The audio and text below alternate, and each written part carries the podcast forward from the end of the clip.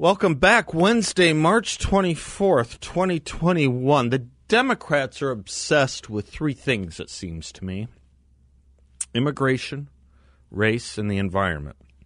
How are they doing on any of these? Because of ideological protocols outweighing migration protection protocols, the president has created a crisis and an emergency and a human rights disaster at our border. Also, a drug and potential national security catastrophe. On race, we've never been more divided, segregated, race conscious. Even acts of insane, non politically motivated violence has to be attached to race, even when it's wrong and simply not there.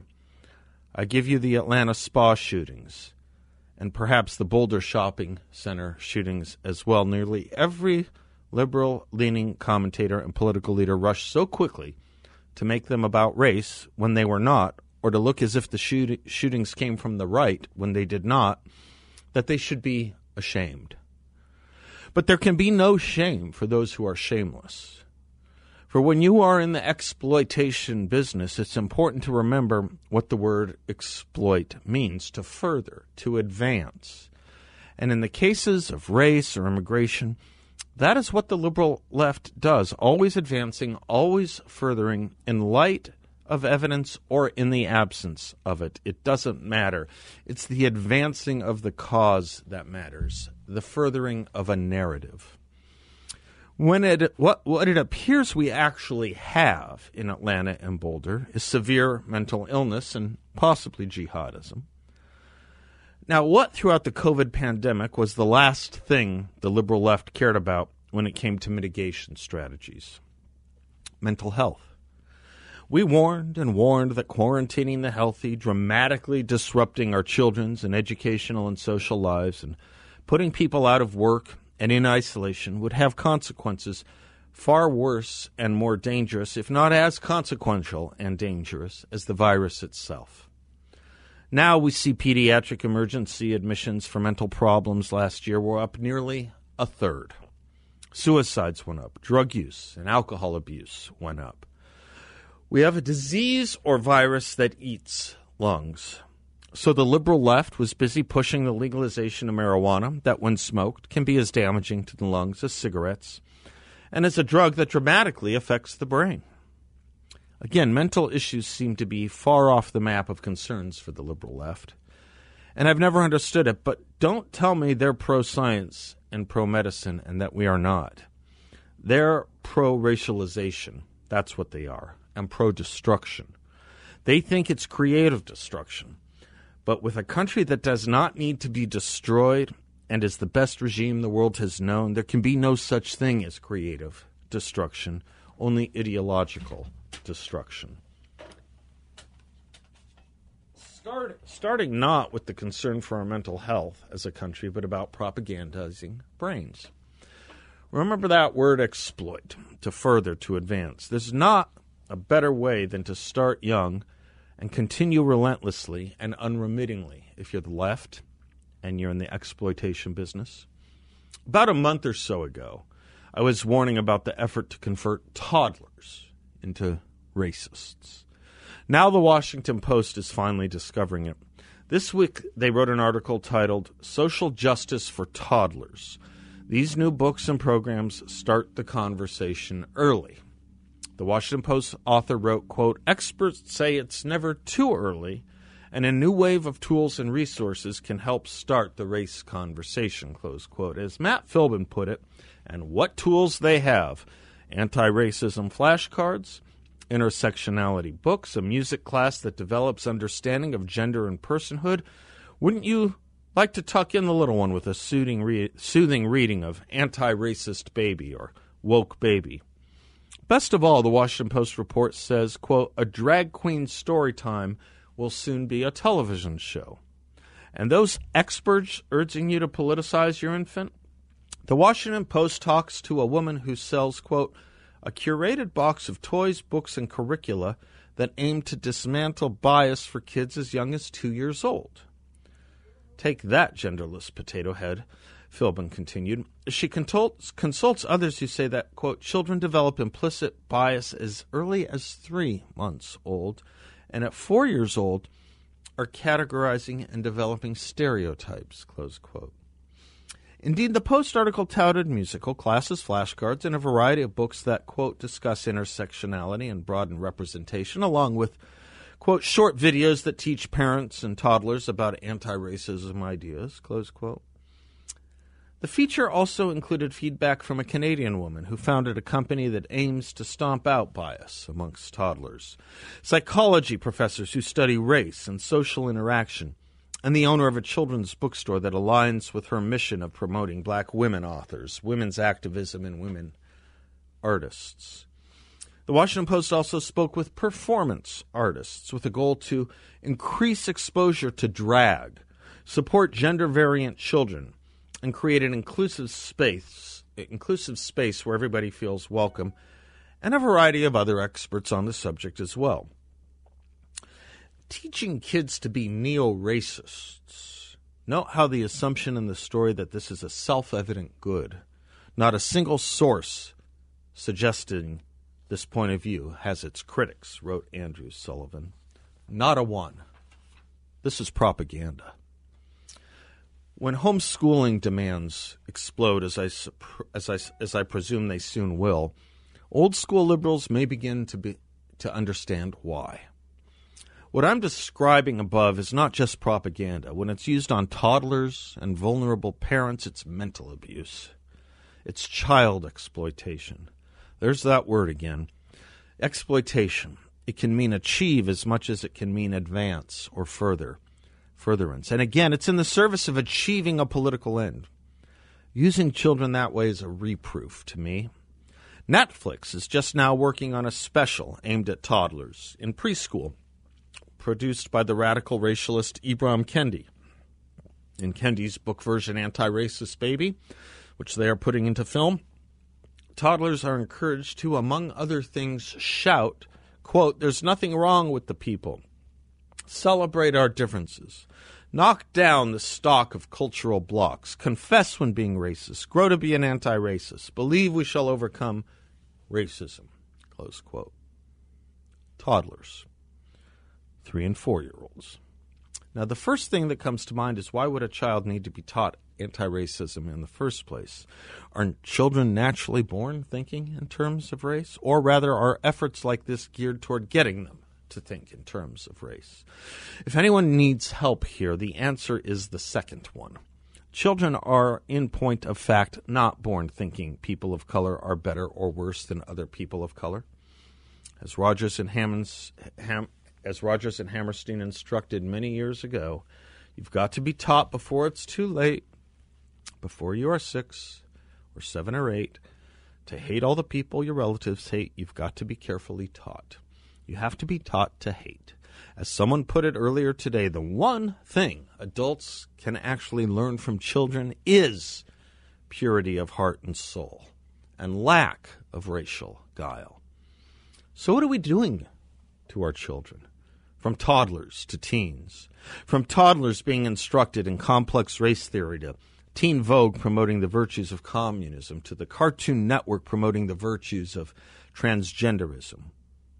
Plato in the Republic put it this way quote, Shall we just carelessly allow children to hear any casual tales which may be devised by casual persons, and to receive into their minds ideas for the most part the very opposite of those which we should wish them to have when they are grown up? We cannot, and therefore it is most important that the tales which the young first hear should be models of virtuous thought. Then will our yell, then will our youth dwell in a land of health amid fair sights and sounds, and receive the good in everything. And beauty, the effluence of fair works, shall flow into the eye and ear like a health giving breeze from a purer region, and indelibly draw the soul from the earliest years into likeness and sympathy with beauty and reason. There is no nobler training than that, close quote, said Plato. Now, when you're thinking about noble training, I think it's worth pointing out that we actually need to be taught that ourselves. I think I know why we need to be instructed in this, and it goes back to a quote by Roger Scruton. All the best things we have when abused, will cause bad things to happen. You can plant into a child good as much as you can plant bad. You can implant the beauty of reason, and you can implant the ugliness of bad passion. When Allen Ginsberg visited Norman Podhoretz, trying to convert him to his leftist countercultural point of view, and Norman was having none of it, Allen left him saying, We'll get you through your children. Somehow I think the left understands all this better than we do. Leo Strauss wrote that liberal education is liberation from vulgarity. And he said the Greeks had a beautiful word for vulgarity. They called it apeirokalia, lack of experience in things beautiful. Liberal education supplies us with experience in things beautiful, or it used to, once upon a time. Is that what we're doing now? Or are we training in the experience of things ugly? Are we treating and teaching our children well, or are we exploiting children and destroying not just their brains, but their souls? Destroying things and people beautiful. I'm Seth Leibsohn. We'll be right back.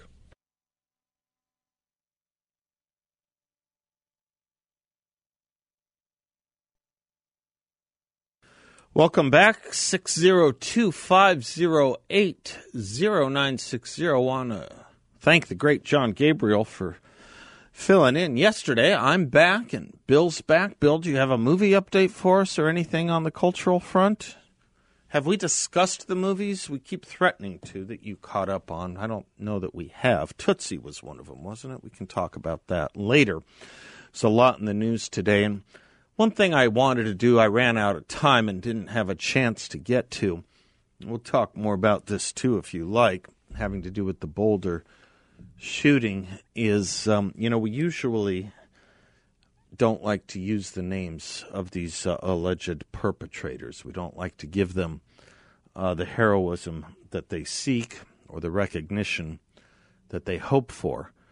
I have been uh, gratified that we don't really have that much prominence given to the name of the Atlanta shooter. I don't think anyone in earshot could name that name. That's a good thing.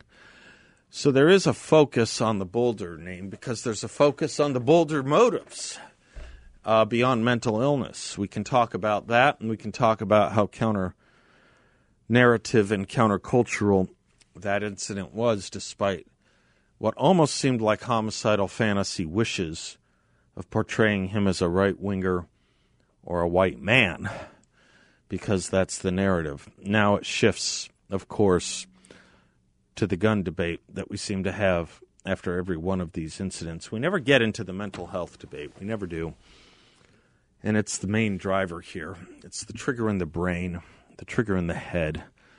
As uh, my listener uh, Charles points out, more people die from things other than guns, are killed from things other than guns in this country. Certainly, box cutters, certainly airplanes, certainly weaponized automobiles plowing into busy streets certainly fertilizer bombs, certainly poison laced drinks like Kool Aid, certainly um, chambers and showers made of gas, certainly explosive packed backpacks. Um, as Charles said, whatever the weapon, think about all these inanimate objects. They're at the end of a problem, not at the beginning. The beginning of the problem is the brain. And we can talk about that. We can talk about involuntary commitment. We can talk about the fact that Boulder had a red flag law. We can talk about the fact that Boulder had an assault weapons ban. But the one thing I want us really to focus on, more than anything else, probably, is one name Eric Talley. Do you know the name Eric Talley, Bill? That's the problem. Too many people don't. He was a policeman who stormed in and got killed, aged 51, doing everything he could to save as many lives as he could before he was cut down by the Boulder monster. 21 year old. all he got was a shot in the leg from which he could walk away from. Talley's family lost Mr. Talley. I think of officers like Talley and the heroes that we should always look for in these incidents. I know they don't make the same amount of news as the perpetrators of evil, but that's something kind of wrong about society, isn't it? Isn't that a wrong? We all know the terrorists' names. We all know the criminals' names. Few of us know the heroes' names. That's why on September 11th I like to talk about Rick Rescorla. That's why in the aftermath of a situation like this, situation like this, I like to talk about Eric Talley. And I like to quote G.K. Chesterton. The romance of police activity keeps, in some sense, before the mind the fact that civilization itself is the most sensational of departures and the most romantic of rebellions.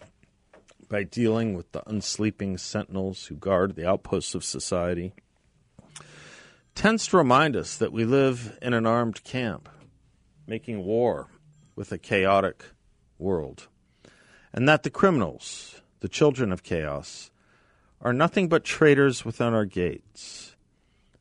The romance of the police force is thus the whole romance of man. It is based on the fact that morality is the most dark and daring of conspiracies. It reminds us that while noiseless and unnoticeable police management by which we are ruled and protected is only a successful knight errantry.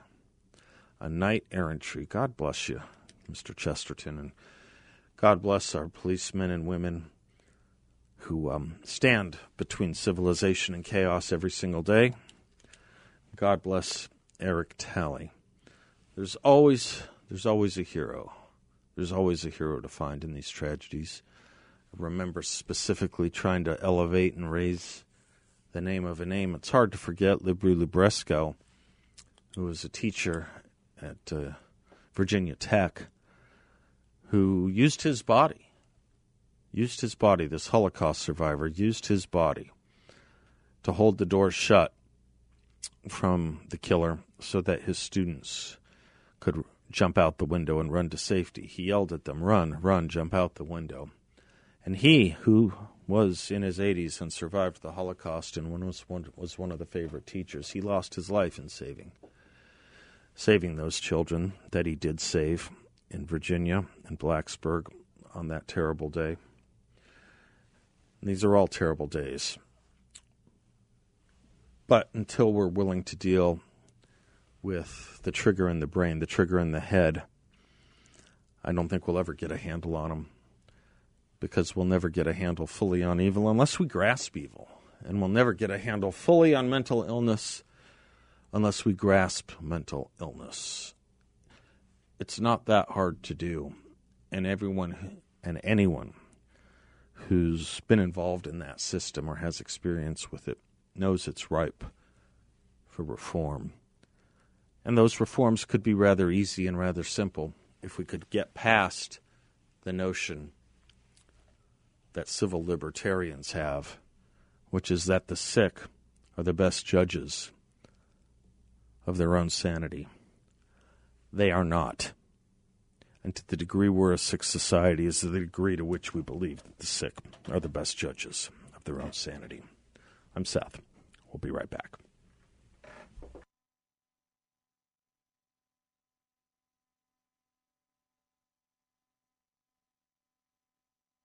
Welcome back to the Seth Leibsohn Show. 34 past the hour brings us John Dombroski from Grand Canyon Planning Associates with our culture and economy update. John, happy Wednesday. How are you? Fantastic. Thank you, Seth. How about yourself? I'm fine, and I learned something today, too, Yes. about my producer, Bill, whom you know. Everyone in life, you know, has a tell that kind of explains the rest of their character, you know? Right. Right? Like if people know that you like to buy a certain thing or whatever, eh, you can deduce certain things about their character.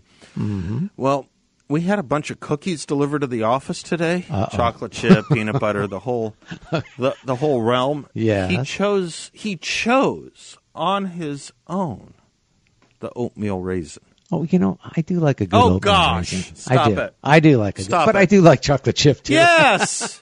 yes. yes, of course. Everybody usually Peanut butter, chocolate chip. chocolate chip, But- but the other you- kinds. Who you know, picks oatmeal raisin? You might be looking at it the wrong way. yeah. He may have thought you liked chocolate chip so much that he thought he would leave that for you.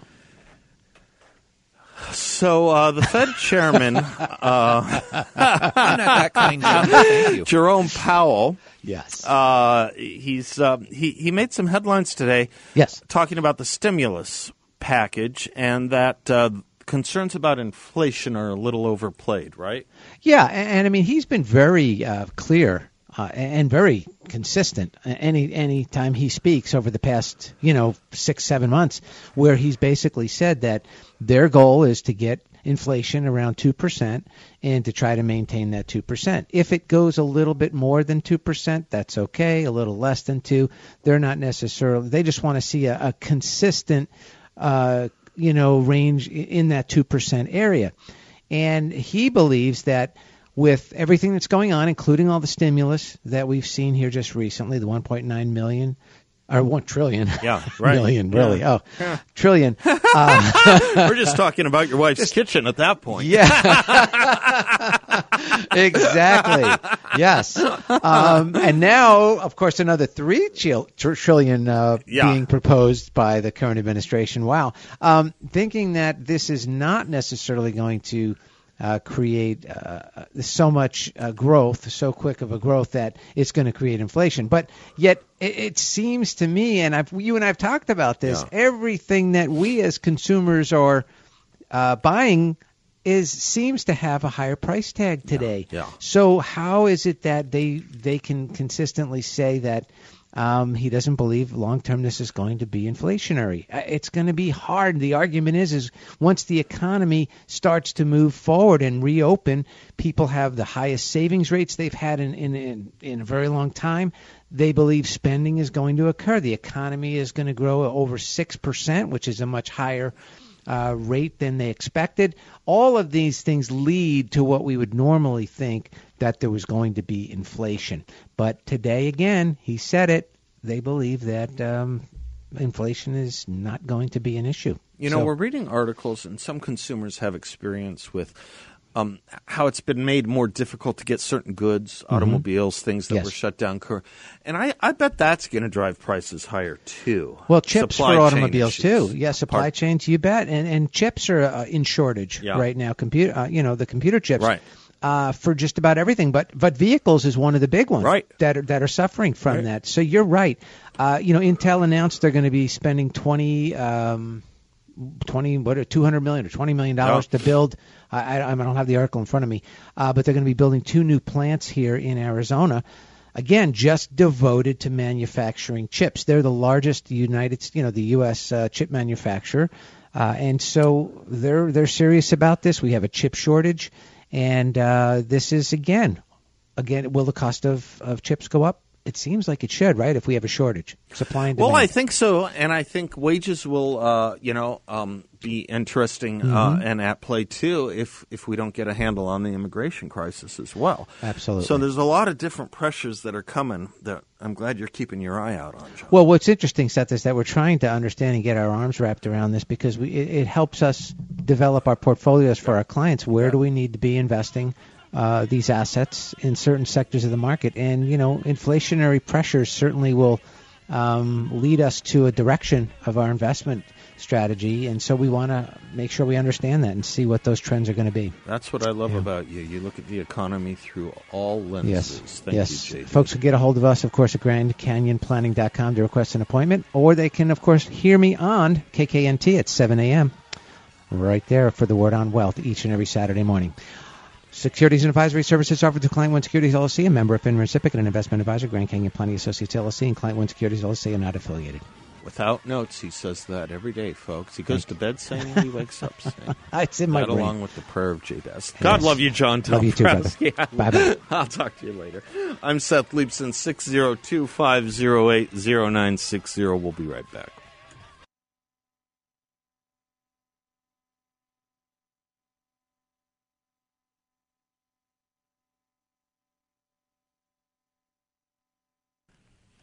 Welcome back to the Seth Leibsohn Show, 602-508-0960. Congressman David Schweikert will be joining us at the top of the hour as he does every Wednesday. We'll talk to him about the goings-on at the border. I want to say a few more things about it myself and a few other things. Uh, Megan Rapinoe, yeah, I'm saying that right, Rapinoe, women's soccer, um, women's uh, soccer champ is... Uh, blasting away at the U.S. again. I've been devalued, I've been disrespected and dismissed because I am a woman, she said today at the um, at the White House. Despite all the wins, I'm still paid less than men who do the same job that I do. Well, yeah, but the men, the men soccer teams bring in billions, and you guys bring in millions. And maybe more people would watch you if you weren't stomping on the American flag physically and maybe more people would watch you if you weren't so obnoxious about not standing for the national anthem.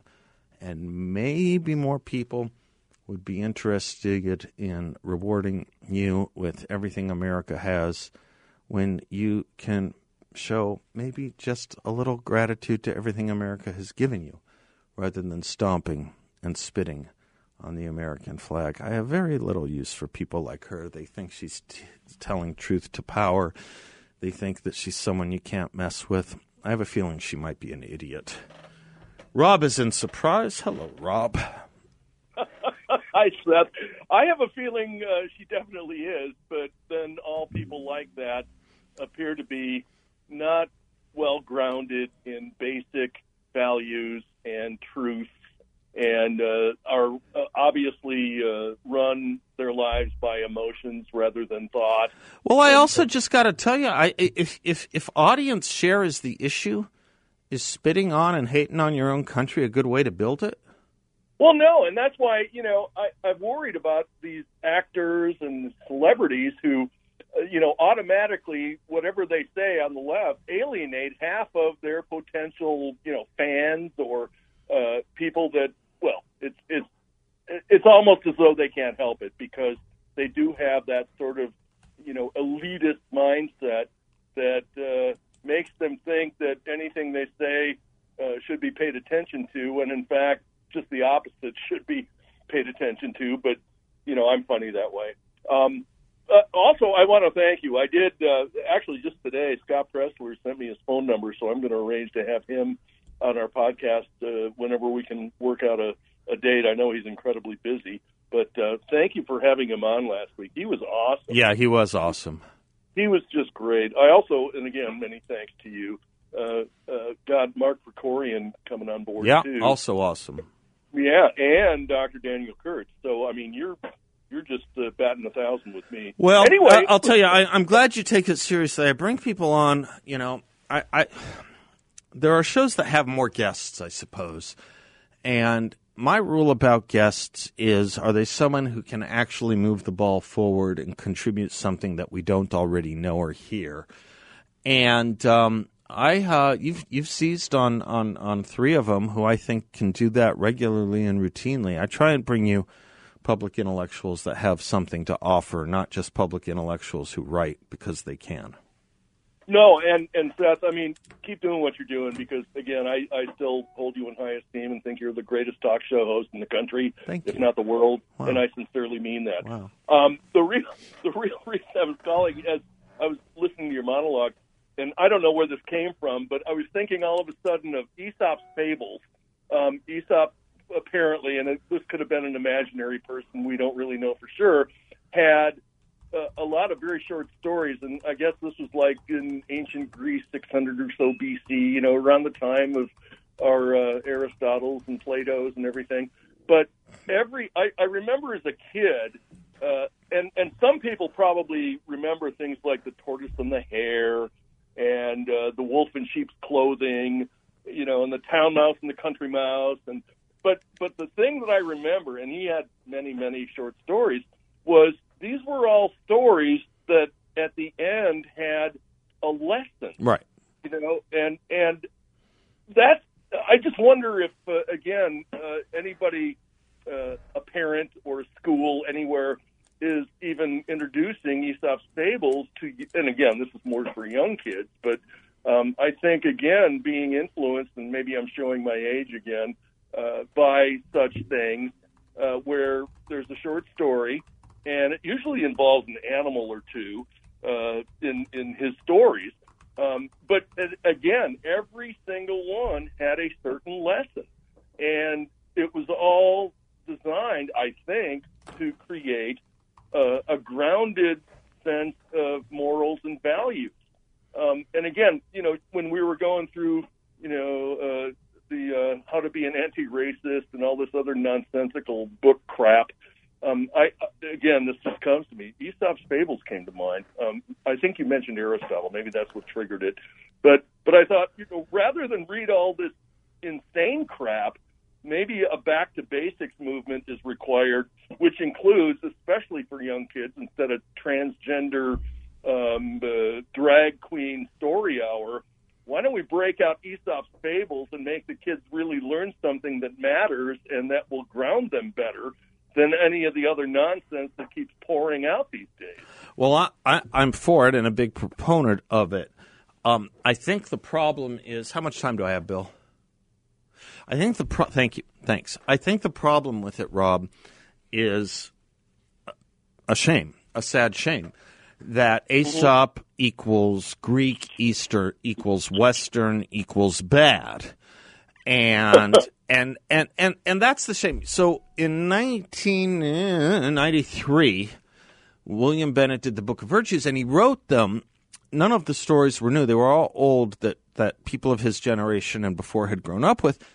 And he wrote them for teachers because he thought teachers were asking him for good moral lessons for the children. Turns out the schools didn't want it because already in the 90s, the uh, political correctness and multiculturalism was aimed against something by um, by William Bennett. But but the truth is this: these morals that you're talking about that you get from Aesop, they are universal. Um, they don't have anything to do with respect of culture or race. Do, are there any kids from any culture or race who like to have their lunch money stolen? Are there any girls from any cu- culture or race who like to be grabbed against their will, or little boys who like to be bullied and beaten up, regardless of culture, nation, origin, religion? There is no child that likes that stuff. These things are universal and should be, and a lot more valuable, I think, than the kind of, as you put it, crud that we're feeding them now. Drag Queen Story Hour. What's the point of that? You teach what you want to get, right? I'll let you say another word on it if you want on the other side. We'll be right back.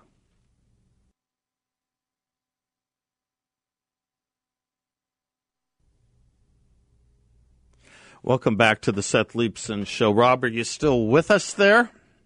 I'm always with you, Seth. You know that. Thank you, brother. So, um, you know, there's this notion that morals and virtues uh, obtain by ethnicity, race, and culture, and they really don't. They really don't. Uh, find me the little boy or little girl from what culture they like to be abused, beaten on, oh, exactly. trodden upon. You know, find Yeah. me that person.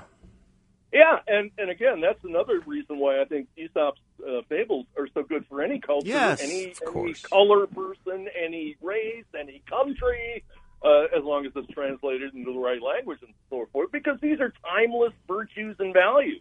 Um, that again, I think everything is going against uh, in the world we live in today, or at least in the culture we live in today, and that's what really bothers me the most. I mean, it's almost like we need to go back to basics you know, good parenting, uh, good schooling, and uh, instilling the right values and the right ideals and the right lessons that just don't appear to be happening now, which after 30 or 40 years is why we're in the situation we're in today. Here's a sad thought, but I think true. If someone went to most curriculum committees in most schools in America and said, I can present to you one of two curriculums, one has a story about a cat and a group of cats and a mouse and the dangers of everyone suggesting something but you know what happens when when it comes time for someone to put the bell on the cat, teaching courage, teaching effort. If I could bring you a story about, um, if I could bring you a story about crying wolf, if I could bring you a story about perseverance and uh, bra- and bragging uh, on the one hand, or if I could bring you a story of um, transgendered um, clowns teaching their lifestyle with puppets. Uh, what what do you think most curriculum committees would accept today? Uh, the answer is the second, because there's Yes, this avant-garde attitude about it. There's this Mm-hmm. new and untried thing, and we just dispense with everything that's worked to try the new and untried. And we're playing experiments with children, Rob, and their brains, and frankly, their souls that are unprecedented.